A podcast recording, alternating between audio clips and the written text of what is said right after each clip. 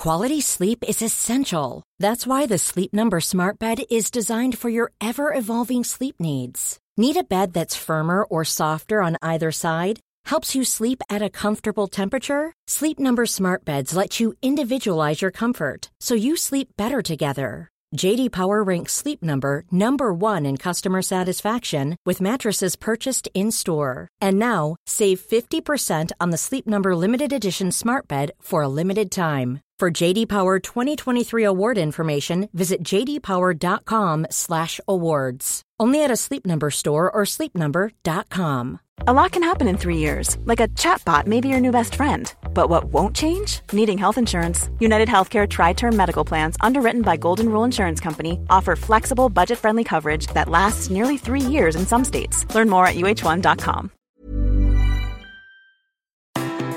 lyssnar på det sjätte avsnittet av Träningspodden. Jag heter Lovisa Sandström. Och jag heter Jessica Almenäs. Och i den här podden så pratar vi mycket om träning. Men framförallt så pratar vi om eh, livsstil, hälsa, familj, vardag. Lite av varje helt enkelt. Och resor blir det ibland också. Nu har ju du till exempel varit ute och rest. Ja, jag har varit i Alperna. Förra veckan så sa jag österrikiska. Jag har varit i Österrike i Alperna och eh, var med som coach på en träningsresa som eh, ett företag anordnade som heter STS Alpresor. Och eh, det här är ju, jag har ju varit på enormt många träningsresor. Det har ju verkligen bommat som en sån här trend att man lägger jättemycket pengar och att man lägger tid på att åka iväg och träna någon Gud, annanstans. jag tänkte säga det. Det här är ju något som verkligen har exploderat. Man ser ju annonser hela tiden i alla såna här hälsotidningar, löpartidningar, eh, kvällstidningsbilagor så är det annonser för träningsresor. Häng med dit och spring, häng med dit och yoga. Ja. Så mycket pengar som den branschen omsätter. Det är helt galet. Men varför tror du att det är så populärt? Alltså, jag tänker rent...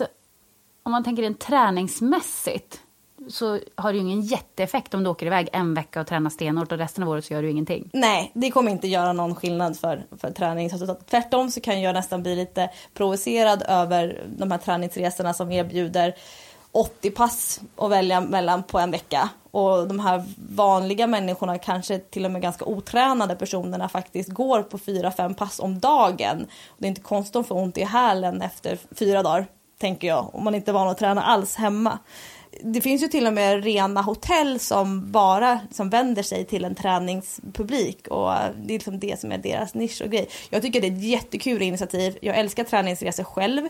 Åker gärna på det med hela familjen. Kanske inte att mina barn måste gå och träna och gå på sporter och så men de får ju vara på barn, på så här kul barnklubbar till exempel medan jag och min man kan träna tillsammans. För det är det som vi använder träningsresor mycket till.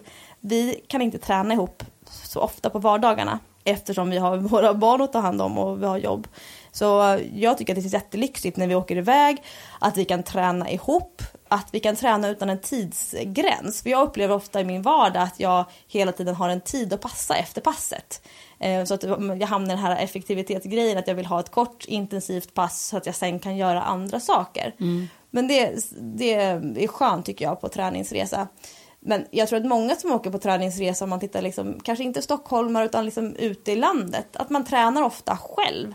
Man kanske tränar hemma eller så tränar man utomhus eller så är man ensam på gymmet. Och att man tycker att det är kul att åka på en träningsresa för att man träffar likasinnade. Och så har man ju, när man hänger med de här människorna, när man då inte tränar, så har man ju något att prata om. Ja. vad man har gjort, man kan koppla till det, vad, hur tränar man hemma, eh, vad ska vi göra imorgon, bla bla bla bla bla. Så att det blir ju väldigt socialt kan jag tänka mig. Så kanske det blir en kickstart också. Många kanske har det som en slags kickstart att komma igång. ja, det är inte en belöning för träningen som man har gjort tänker du? Nå, eller ja, jag vet inte. Jag tror att det kan vara både och kanske. Ja, att man tänker att jag åker på en träningsresa så att jag får inspiration till att börja träna. Ja, det kan ju få helt motsatt effekt också om man har otur. att man aldrig mer vill träna. Alla luktar svett och går runt i träningskläder hela dagarna. Ja, jag, jag gillar träningsresor eh, som fenomen, men jag kan ju se att det inte behöver handla om att man ska åka till Grekland eller till Thailand eller som jag till, till Alperna, utan man kan ju faktiskt anordna sin egen träningsresa till sommarstugan. Eller låna en kompis eh, lägenhet i någon annan stad. Eh, och att det eh, inte handlar om vart man åker utan som vad man gör och vad man har för fokus när man väl är på plats. Man skulle kunna, vi skulle kunna ha en träningsresa till Göteborg. Ja, alltså jag tycker aldrig att man tränar så mycket och så bra som när man är ute och reser. För att det är som du var inne på, att man inte har den där tidspressen hela tiden. Att det är någonting annat man måste göra efter att man har tränat. Så att träningspassen alltid ska vara så... Kläms in. Ja, men de ska liksom. klämmas in och ibland har man inte tid och sådär. Så att när jag är ute och reser så, jag skulle säga att alla resor som jag gör är träningsresor. För att jag brukar träna minst ett pass om dagen när jag är ute och reser. Ofta så går jag ut och springer på morgonen. Så Och du är var- ju springturist. jag är en springturist, så när jag var i Kroatien i våras så började jag varje morgon med att springa en mil. Och sen om jag hade tid så gick jag kanske till gymmet och, och tränade lite på eftermiddagen också. Perfekt! Och jag älskar när jag kommer till städer och gå ut och springa. Det är det bästa jag vet. Gärna tidigt på morgonen innan stan riktigt har Det vaknat. luktar lite annorlunda. Ja, men det luktar annorlunda. Man får se och uppleva staden. Jag brukar springa och fantisera. Tänk om jag bodde här och då skulle jag gå på de här gatorna. Och här kanske skulle vara mitt frukosthak och jag kanske skulle handla kläder i den här butiken. Så springa liksom på, på stadsgator, gärna en tidig söndag morgon eller tidig lördag morgon. Det är det bästa jag vet. Så jag, jag tränar i princip alltid när jag är ute och reser. Jag tycker det är bästa tiden att träna.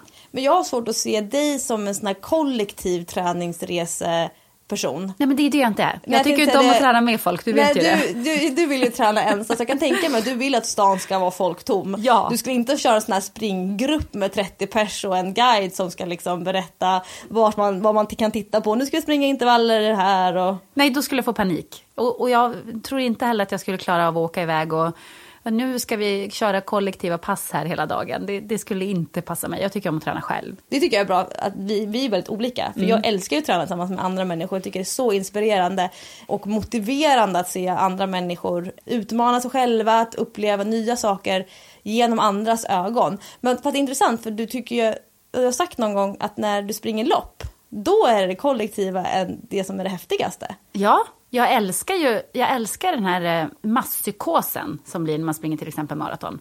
Jag älskar det. Och då, du- Dunset mot asfalten. Exakt! Du vet, man börjar, man börjar ofta tidigt på morgonen och så är det ganska tyst. Men man har flera tusentals människor runt sig och man bara hör deras steg så här dunk, dunk, dunk, dunk, dunk. Då känner jag mig som att jag är en del av en sekt nästan.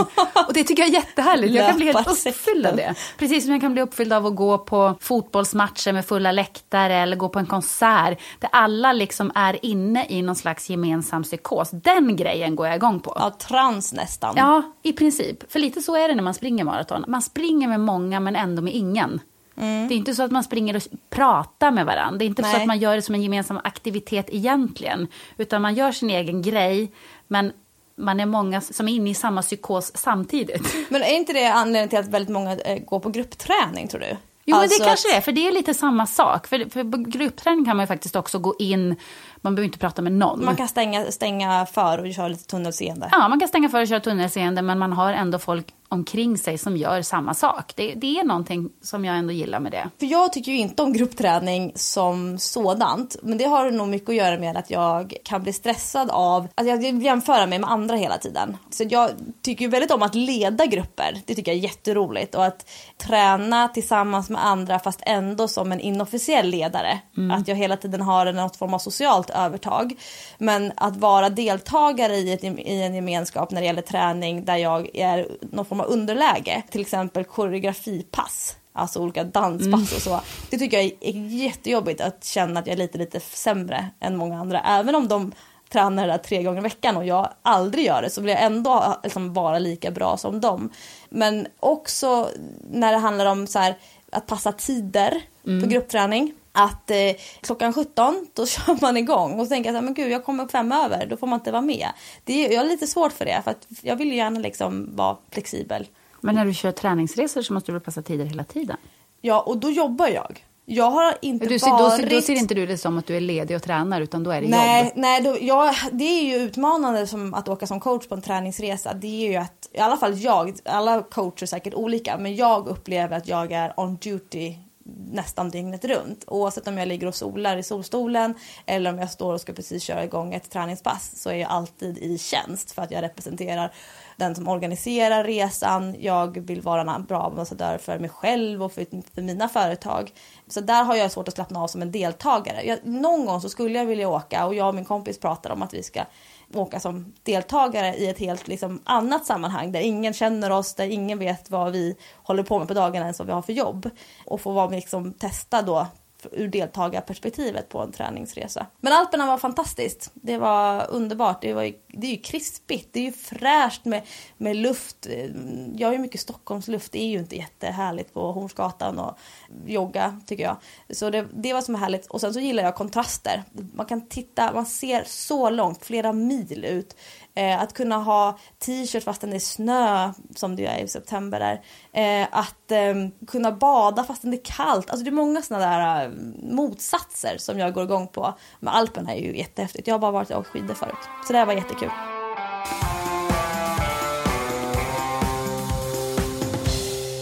Jag har med mig en ganska viktig eh, lyssnarfråga mm. som jag tänkte skulle låta ta ganska mycket plats i det här avsnittet. Och det handlar om träningsplanering. Alltså det här om hur man lägger upp en plan för någonting som man vill klara av. Det är faktiskt ganska träning. många som har ställt frågor om det. Mm. på vår Facebook-sida. Att ta sig från att vilja uppnå någonting, att ha en önskan eller en idé om att det här vill jag kunna prestera till själva förverkligandet. Alltså det, den processen däremellan, det är det som är själva träningsplaneringen och sen genomförandet. Men Jessica, kan inte du börja med att berätta liksom, hur tänker du när du planerar din träning och då får vi ha i åtanke att du planerar det för att bli bättre på långa, långa, långa lopp. Ja, precis.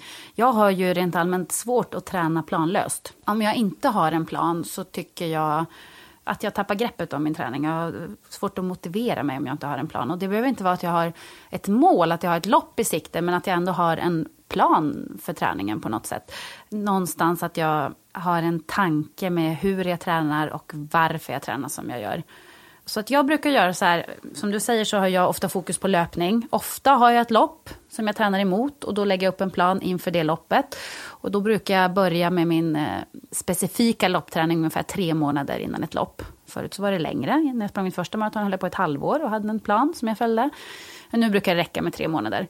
Men som sagt så har jag en plan annars också. Och min normalplan, det brukar vara att hinna med att springa tre pass i veckan och träna ett PT-pass i veckan. Och då brukar jag lägga upp det så att jag varje vecka ska hinna med ett intervallpass av något slag. Varje vecka ska jag hinna med ett långpass och det betyder ett pass som är ja, åtminstone längre än en mil. Ibland kan ett långpass vara 12 kilometer, för jag kanske inte har tid med mer. Och ibland så kan ett långpass vara 2,5 mil. Men det är lite olika. Och så ett tredje pass, och det brukar jag kalla för mitt eh, lustpass det är, det är lustlöpning och det går helt på dagsform. Det beror på vad jag har tid med, eh, vad, jag har, vad jag känner för, hur kroppen känns, om den känns tung, om jag har kört hård styrka och har träningsverk och kanske inte orkar göra vissa grejer, eller om den känns superlätt, eller om jag känner för att ta ut mig, eller om jag känner för att bara jogga och knappt bli svettig. Så där går jag bara på lust, helt enkelt. Det tycker jag funkar ganska bra för mig. Och så har jag ett PT-pass som jag också försöker träna in. Och då gör jag så att jag skriver ner i slutet av veckan eller i början av veckan, de här passen ska jag hinna med. När hinner jag med dem? Var kan jag lägga in dem? Och så försöker jag ha en plan för vilken dag jag ska göra vad, vilka dagar jag ska vila och sådär. Och det är väldigt bra att ha en plan. Men det, det som man också ska tänka på, att har man en plan och den spricker, för det kan ju hända att en plan spricker, mm. så ska man inte tänka bara, ah, nu gick det åt helvete den här veckan, ah, ja, skitsamma, då skiter jag i det, för då är det ingen vits liksom. Utan då får man kanske tänka om. Man mm. kanske, okej, okay, nu sprack min plan. Jag kommer inte hinna göra långpasset den här veckan. Ja, jag får göra någonting annat. Eller jag hann inte med långpasset den här veckan. Och blir det så varje vecka, då är det ju en varningssignal att då är man ju kanske för dålig på att planera. Eller för mm. lat, eller någonting. Men blir det så en vecka så ska man inte få panik för det. Det är ju samma sak som när man försöker äta nyttigt. Och så oj, jag åt en pizza eller oj, jag åt en godispåse. Ja, men då kan jag skita i det. Då börjar jag nästa måndag istället. Ja, exakt. Den här dagen är redan förstörd. Nu kan jag äta exakt. hela ballerinakalsförpackningen också. Exakt. Så kan man ju tänka med både träning och mat. Och det är ju dumt. För att även om man har en plan så ska man ändå vara beredd att justera sin plan. Så ja. tänker jag. Hur ofta kan du följa planen till 100 procent skulle du bedöma? Ja, men säg kanske, kanske varannan eller var tredje vecka så blir det exakt så som jag har tänkt mig. Men det blir ju inte så varje vecka. Nej. Men på något sätt så får jag ju till de där passen. Jag skulle säga att jag får till de där passen som jag har bestämt att jag ska göra, får jag till i alla fall tre av fyra veckor. Så att det är inte alltid, det är att jag ibland får planera om, att det inte blir exakt som jag har tänkt. Men Strukturen finns. strukturen finns där och jag är ganska duktig på, på att följa den. Men jag tror att det är viktigt faktiskt att ha en plan. Jag tror att det är svårt att träna planlöst. Ja, vi har pratat förut om liksom, att väntan på det, mest, det perfekta tillfället att träna. Att det kanske aldrig kommer i den livsstilen som man har just nu. Exakt. Och att man får då kanske skapa, ja, i alla fall okej förutsättningar för att träna. Om vi ska prata om, om mig själv först innan jag börjar liksom ta på mig så här coachrösten. Eh, Du har också en Fröken Sverige-röst, men vi kallar din röst för Ja, coachrösten exakt. istället. eh, jag själv vet att jag löptränar lite för lite mot vad jag har förväntningar på resultatet för. Jag skulle behöva springa flera gånger i veckan, upp mot tre gånger i veckan. Och jag skulle behöva pressa mig mycket hårdare på mina vanliga träningspass när jag springer. Det gör jag inte. Eh, men jag står fortfarande på startlinjen på lopp eller liksom försöker hålla farter som, som är mycket högre än vad jag egentligen förtjänar. Det har ju att göra med min hybris som många tycker att jag har. Men den, den egenskapen, jag försöker inte att dämpa den. Jag tycker det är bra att ha hybris. Och Älskar väldigt ofta hybris. tjänar jag på det. Eh, men, men jag blir bättre på att liksom, ja, realisera mina träningsresultat till någon form av tävlingsresultat. Eftersom jag kommer ju från, från gymvärlden och vi har pratat om det förut att min stora kärlek till träning den är, liksom, är inne i ett, inte svettigt gym, men det är ändå inne i en, i en skivstångslokal. Det kan finnas lite maskiner, gummiband, medicinbollar, kettlebells, hantlar. Jag gillar ju liksom det här stålet, att hålla hårt, i, hårt och dra i grejer.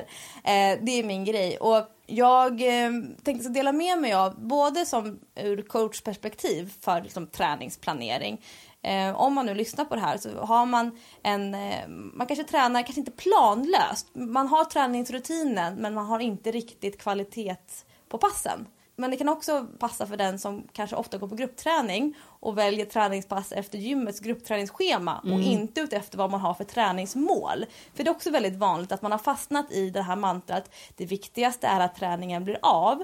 Men när träningen har blivit av i väldigt många månader på raken, ja då kanske man ju twistar till det lite grann och höja motivationen genom att faktiskt ställa större krav på innehållet på passen.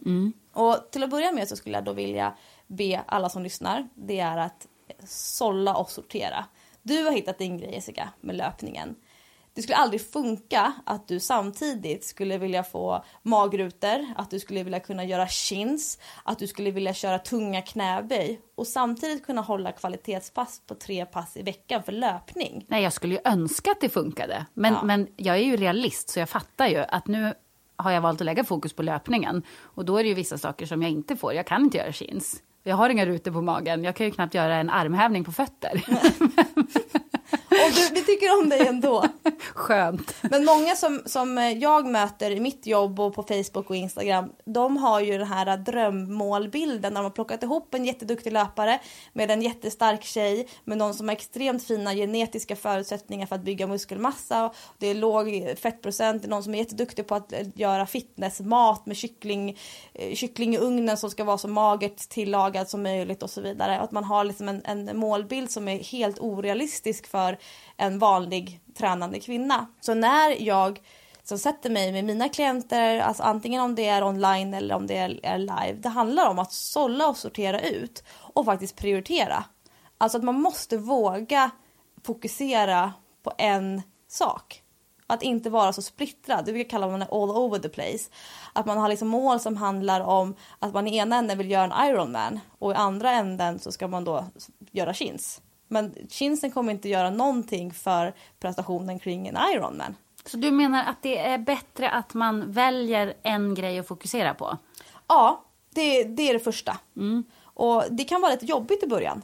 För att man ha- har hört att man ska träna varierat. Man har hört att det är bra att, eh, att motivationen ökar av att man tränar mycket, alltså olika saker. Men ju mer splittrad man är desto sämre resultat får man. Och det är ganska krasst, ärligt. Jag tycker att man ska våga fokusera på en och samma sak i tre månader. Så det är klart att skulle man vilja springa ett millopp i juli eller juni nästa år, då är det klart att man skulle kunna köra tre månader ren styrketräning nu utan att vara orolig för löparformen nästa år. Men det är lite så du tränar också, va? För du har väl perioder? Ja, jag kör kvartal. Eh, jag kör tre månader per fokusområde. Nu har jag varit tvungen att springa väldigt mycket. Dels för att du och jag skulle skriva en, en löparbok. en löparbok. och jag var tvungen att testa alla programmen. Jag ville också känna att jag hade någonting att komma med eh, när det gäller träning eller gäller löpning och inte bara styrketräning. Så jag har ju sprungit jättemycket de senaste åren mm. på grund av våran bok, vilket ju var jättekul för att jag sprang eh, mitt första maraton för två år sedan och nu har jag sprungit sex maraton. Ja, och så känns det som att du har fått en liten annan inställning till löpning också. Mycket mer varierad, mycket mer eh, nyanserad. Eh, och det har blivit mycket lättare för mig att identifiera mig med alla de kvinnor som inte vill gå in och styrketräna, som tycker att det är ganska tråkigt att hänga i gymmet. Jag förstår deras kick av att vara ute och, och nöta kilometer och frustrationen i att det gör ont i en häl eller att det ömmar lite grann i ett knä. Vad ska jag göra nu? Att man får eh, man blir lite rädd för att man ska missa sitt lopp och så. Det har jag inte riktigt haft innan. Jag har tyckt, ja, men vadå, det är bara att spring mindre och styrketräna mer. men jag kan förstå det på ett annat sätt nu. Så tre månader tycker jag är liksom, både för min egen skull, min egen träning, men också för klienter. Att det är ett sätt att bibehålla motivationen och att minska risken för, för överbelastningsskador.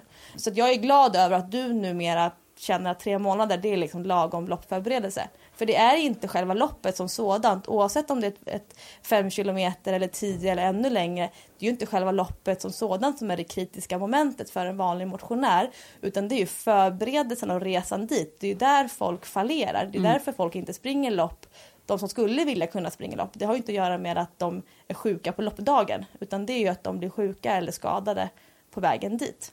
Så tre månader till att börja med tycker jag är lagom mentalt fokusperiod. Eh, Men sen tycker jag också att man ska våga bryta ner till tre veckor. Om...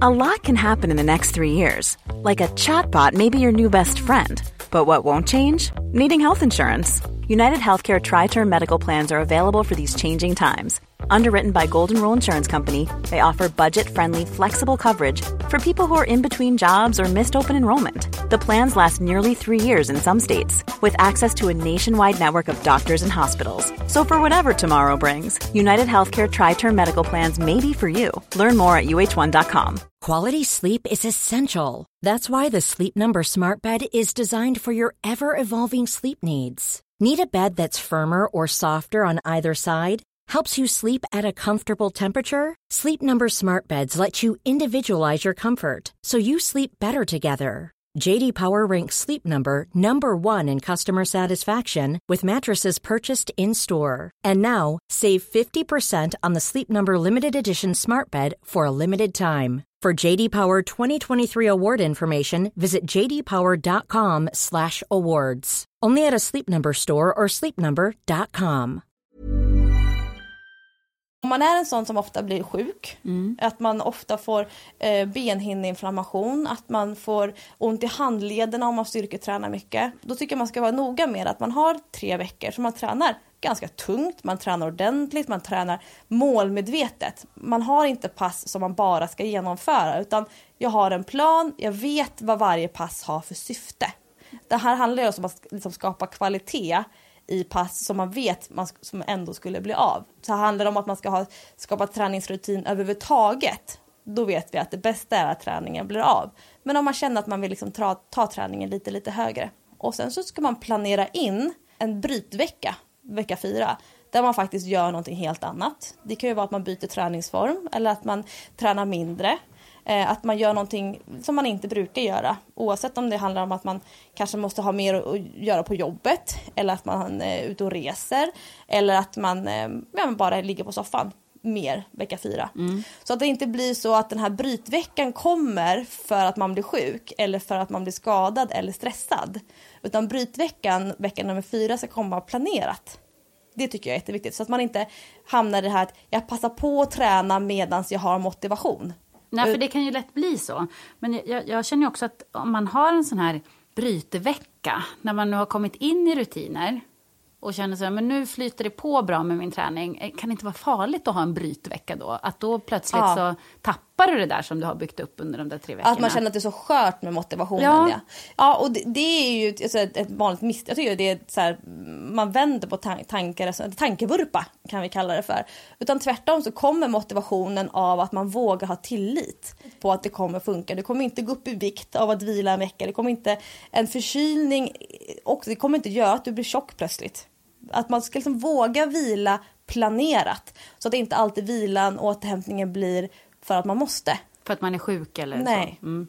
Så att en del i att, att våga utvecklas handlar om att förekomma problemen. Så tre månader med ett fokusområde, tre veckor med ganska bra driv innan man bryter av vecka fyra.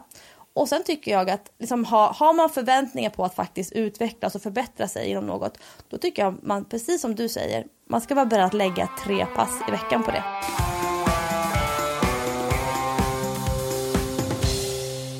Nu gör Jessica sin biceps-post som Ja. hon brukar göra här Oj. när hon ska visa. Exakt, men jag har ju inga biceps tyvärr. Jag ska jobba lite på de här. Men det är för att du har så långa, du har jättemycket biceps, men du har så långa överarmar så att den muskelmassa som, som biceps utgör för dig ska dras ut på mycket längre sträcka än vad den gör på mig till exempel. Så att du, dina, musk, dina biceps ser mindre ut, fast du skulle ha, dina biceps väger mer än vad mina gör om vi skulle lägga dem på en våg. Nu förstår jag ett Ja, annat. det handlar ju om Det är därför hävstänger. jag aldrig får riktigt stora muskler. Ja, det, men det är faktiskt lite så att, att man har ju olika förutsättningar. Jag har ganska kort, kompakt kropp. Det, jag har ärvt den av min pappa. Jag är jätteglad över det. Jag har liksom korta hävstänger, får lätt väldigt mycket muskelmassa, blir galet stark i övningar. Alltså för jag har så kort sträcka till exempel på bänkpress eller chins. Det är så kort sträcka för mig att dra eller liksom jobba med kroppen eller maskinen eller vikten. Eller göra till exempel armhävningar på fötterna. För du vet, jag har ju min långa kropp som jag måste hålla upp. Det är Exakt. svårt.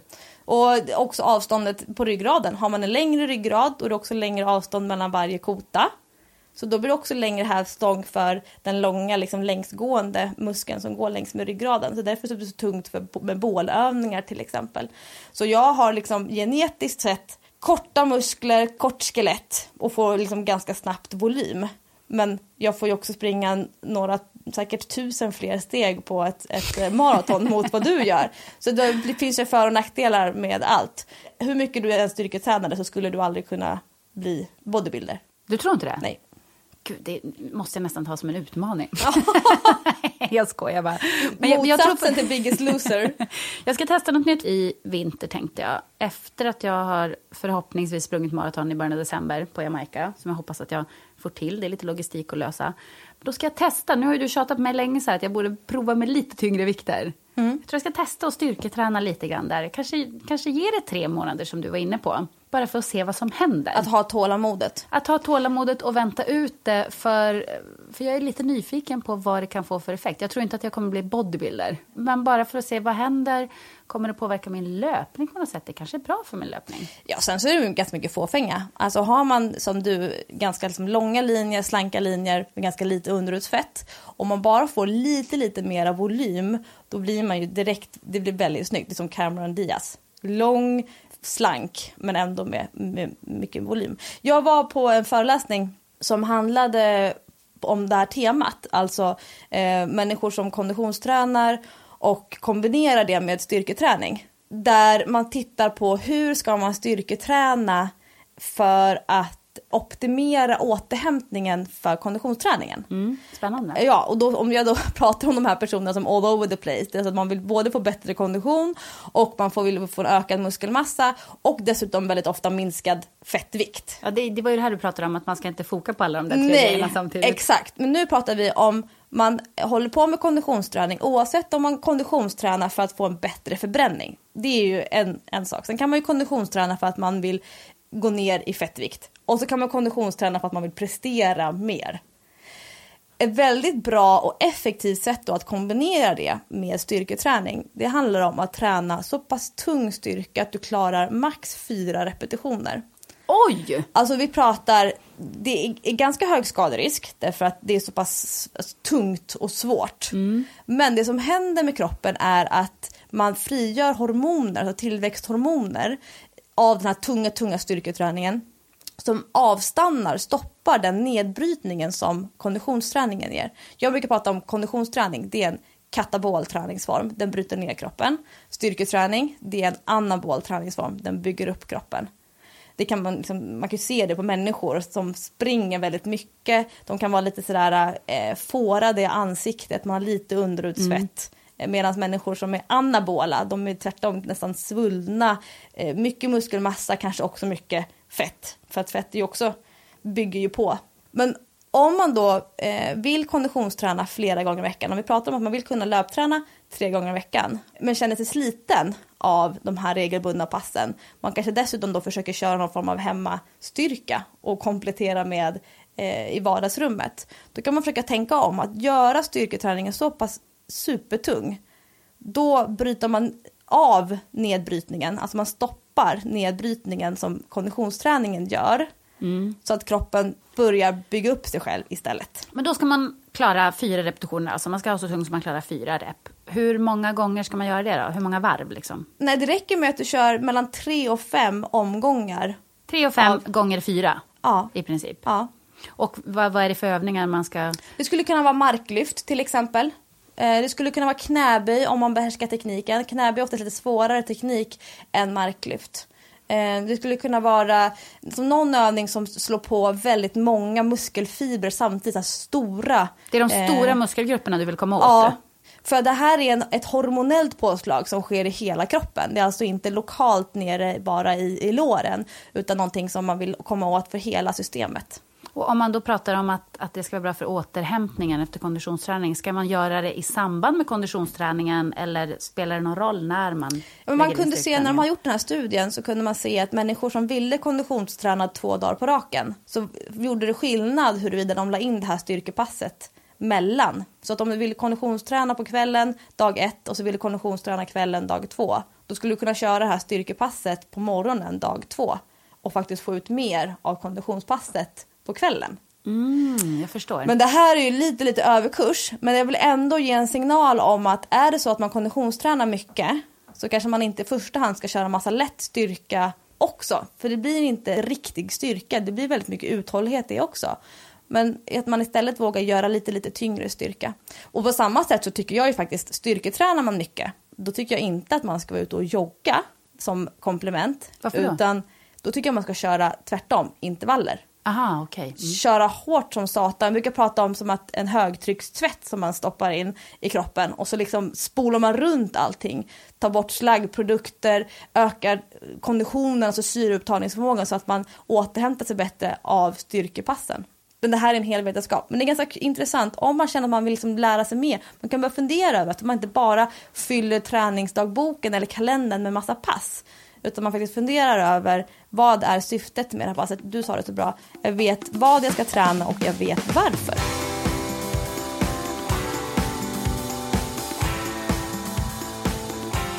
Jo, jag tänkte på en grej när du sa här att eh, du och jag skulle kunna åka på en träningsresa till Göteborg. Och då kände jag så här, alltså jag har en pågående kärleksaffär med Göteborg. Jag är så kär i staden Göteborg. Trots att det regnar hela tiden så är jag bara kär. regnar det fler dagar i Göteborg än i Stockholm? Men det regnar hela tiden i Göteborg. Och det regnar, det är ett väldigt speciellt regn också. För det regnar inte uppifrån och ner utan det regnar snett från sidan, underifrån. Så att hur du än ställer dig, och även om du har paraply och regnkläder, så hjälper det inte, för regnet kryper in på kroppen ändå. Det är ju en nackdel med Göteborg. Men jag älskar den här staden och jag älskar människorna i den här staden. Alltså de är annorlunda än stockholmare. Den typiska stockholmaren, ganska kort i tonen. Ja, och så stockholmare är också lite grann, nu räknar jag mig själv som stockholmare, ja, så det är ingenting mot stockholmare. Fast jag är från Jokkmokk så har jag bott i Stockholm stort sett inte hela mitt vuxna liv, men större delar av mitt vuxna liv. Så, så jag skulle säga att jag är stockholmare. Och det är, Stockholm är ju staden i mitt hjärta. Men just nu så är jag lite otrogen med Göteborg. Ja. Nej, för att, för att stockholmare är också lite sådär... Eh, man ska vara så obrydd hela tiden. Man ska inte visa att man bryr sig om något. Ingenting bekommer en. Alltså jag kan gå runt i Stockholm och ha en känsla av att gud, jag, jag, är, helt, jag är en helt okänd människa. Och när man kommer ut i landet så märker man ju att folk känner igen en och sådär. Men i Stockholm så känns det aldrig så. Men i Göteborg, då kommer folk fram till en hela tiden. Och de är så härliga och goa och glada göteborgare. Ex Exakt. Och du jag- vet, kommer och säger så här, ger en komplimanger och oj vad kul att se dig i verkligheten. Du ser ju så fräsch och ung ut. Den fick jag häromdagen. Och så, och så var det en tjej som kom fram med barnvagn och stoppade mig på gatan och jag kan bli lite generad och sånt för man är inte van vid sånt i Stockholm. Så jag blir så här, "Åh, vad är det nu då?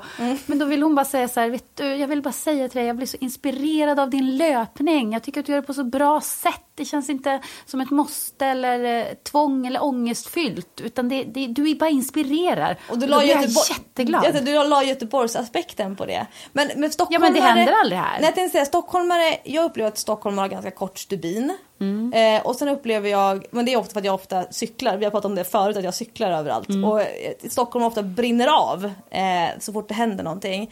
Jag har svårt för, Stock- för Göteborg som stad. Då menar jag liksom byggnaderna, hur den är uppbyggd liksom i eh, rent geografiskt. Men jag kan hålla med dig om att göteborgarna, för det är någonting helt annat. Göteborgarna är ju, det är som ett helt annat land jämfört med Stockholm. Och så pratar de så gosigt. Ja men de är glada.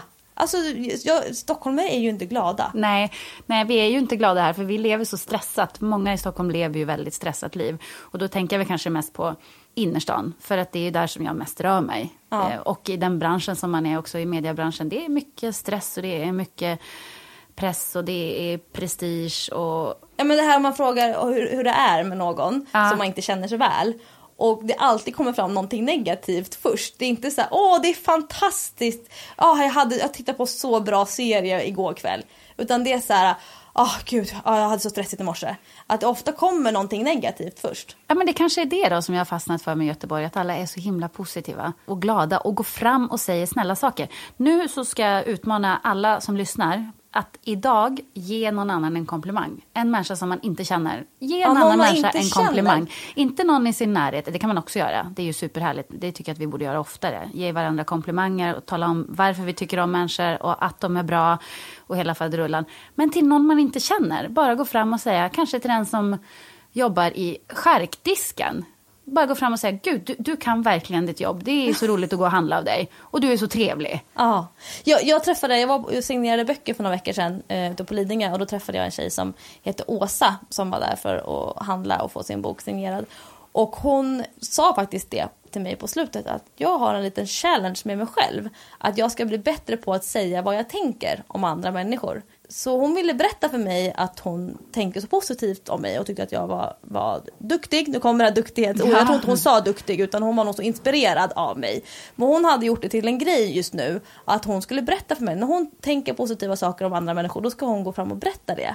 Och det, jag gillade verkligen hennes grepp och vinkel på att det inte handlar om att i första hand eh, göra det för sin egen skull. Utan att man kanske kan berätta för andra människor, för deras skull, att de är bra på det de gör. Eller att de är glädjespridande, eller energiska, eller inspirerande. Det finns ju alltid någonting att hitta hos varje människa. Hur, hur sur någon än är på bussen så finns det ju alltid någonting som man kan berömma. Exakt, och du vet ju själv, du vet ju hur glad man blir när man får höra det. När någon kommer fram och säger någonting snällt till en. Man blir ju så lycklig, man kan ju leva på det en hel dag. Ja, och för det blir lite så här Och då, och då handlar det inte så mycket om bekräftelse. Nej. För då tänker säkert många så här, ja ja, men att man ska bli bekräftad hela Instagram. tiden. Alltså, det är någon- väldigt långt ifrån Instagram när någon skriver gud vad du är snygg. Det är inte det det handlar om. Utan just den här tjejen som kom fram till mig och sa att du med, du med din löpning, den är så inspirerande.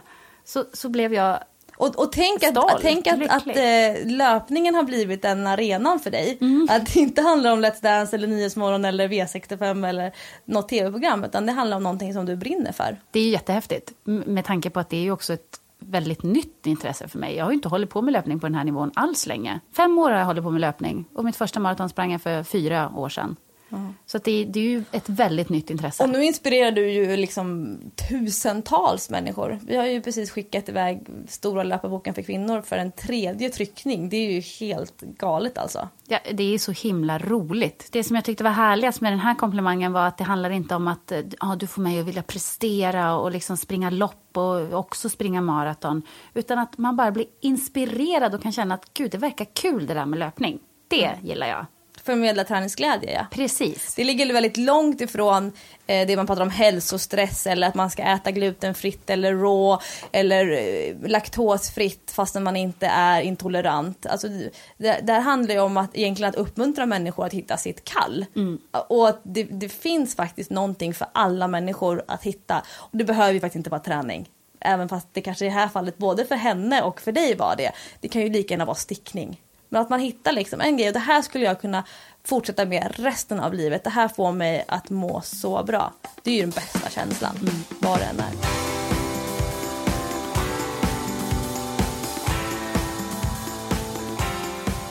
Mycket av inspirationen till den här podden får ju du och jag från våra lyssnare. Ni som lyssnar på Träningspodden varje vecka. Vi kommer med nya avsnitt på tisdagar. Och jag vill verkligen uppmana er att fortsätta dela med er. Liksom, berätta för oss vad träningen betyder för er. Berätta för oss vad ni vill att vi ska prata mer om. För att det här är, för oss så är det här världens bästa jobb. Det är ju så roligt att sitta med en mick och vi pratar om att vi har, har mundiarré Jessica och jag. Men på riktigt, det är ett jättekul format att få, få uttrycka sig i. Och eh, eftersom vi har en, det här är en så pass stor kanal nu så eh, ta chansen att vara med och påverka innehållet eh, i träningspodden. Precis, och det kan ni göra på vår Facebook-sida, Träningspodden. Eller på Instagram, hashtaggen Träningspodden. Den brukar jag i alla fall gå in på väldigt ofta. Även eh, hashtaggen Stora löparboken för kvinnor går jag också in på väldigt ofta. Och försöker att lajka allt jag ser och uppmuntra och sådär. För vi blir ju superglada när, när vi ser faktiskt att eh, vi kan inspirera någon. Ja, och det, då kommer vi också långt ifrån den här megafonkänslan.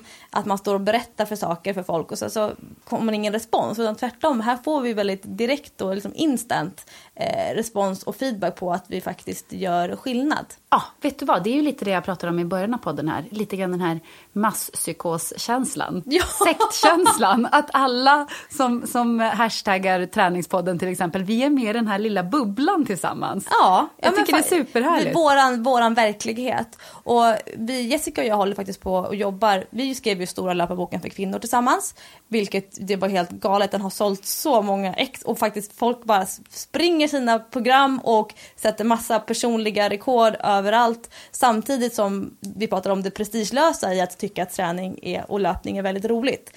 Sen så skrev jag en bok själv som heter Lofsans mammaträning. Som ju är, det är en ganska smal bok om träning efter graviditet. Men nu så ska ju du och jag, vi skriver ju tillsammans igen. Ja, vi har ett helt nytt projekt, en ny liten bebis. Ja, det är så roligt. Och det är ju tack vare er. Så att jag vill verkligen uppmana er att dela med er av inspiration, berätta era historier. För det är ju sånt som vi kan skapa utifrån och som vi kan liksom sammanställa och göra, göra kul grejer av. Så att ni är med på den här resan lika mycket som Jessica och jag som sitter här i studion. Och när vi hörs nästa vecka så ska ni ha hunnit gå ut och springa, gå och träna och så ska ni ge en komplimang till en främling. Var lite mer som i Göteborg nu tycker jag. Det var Det- ett brandtal. Ja, jag ska köra den. Jag, ska, jag lovar, så ska jag ta en bild på den personen efteråt och så ska jag lägga upp den på Instagram och så säga att jag klarade utmaningen. Vi får se om jag vågar. Jag är, inte, jag är ganska öppen och positiv och tittar människor i ögonen när jag är ute och handlar och så. Men det här ska jag verkligen ta på allvar Jessica. Så ska jag fråga efter att ta en bild och ta ett bildbevis på, på att skicka till dig. Det känns jättekul Ja utmaning. men vad kul, gör det ni också. Producerat av Perfect Day Media. Vill du lyssna på något mer? Prova veckans bläcka. Och så kryssade jag en gång till och då kom ju huvudet ut. Det gick ju väldigt Så fort. spännande. Då såg du det eller? Nej, nej, men Filip såg. Jag, så- jag var ju helt besatt av att titta inte ner, titta, Nej. titta inte ner. Men han, han, var ju, han höll i mitt ben så att nej, han tittade ner. Och då blev jag så nyfiken så jag var tvungen att liksom sätta mig upp och titta också. Gud, är det här för mycket detaljer? Nej det är inte. Och då, då kom Det här kommer ni få se en bild på på bloggen. Precis.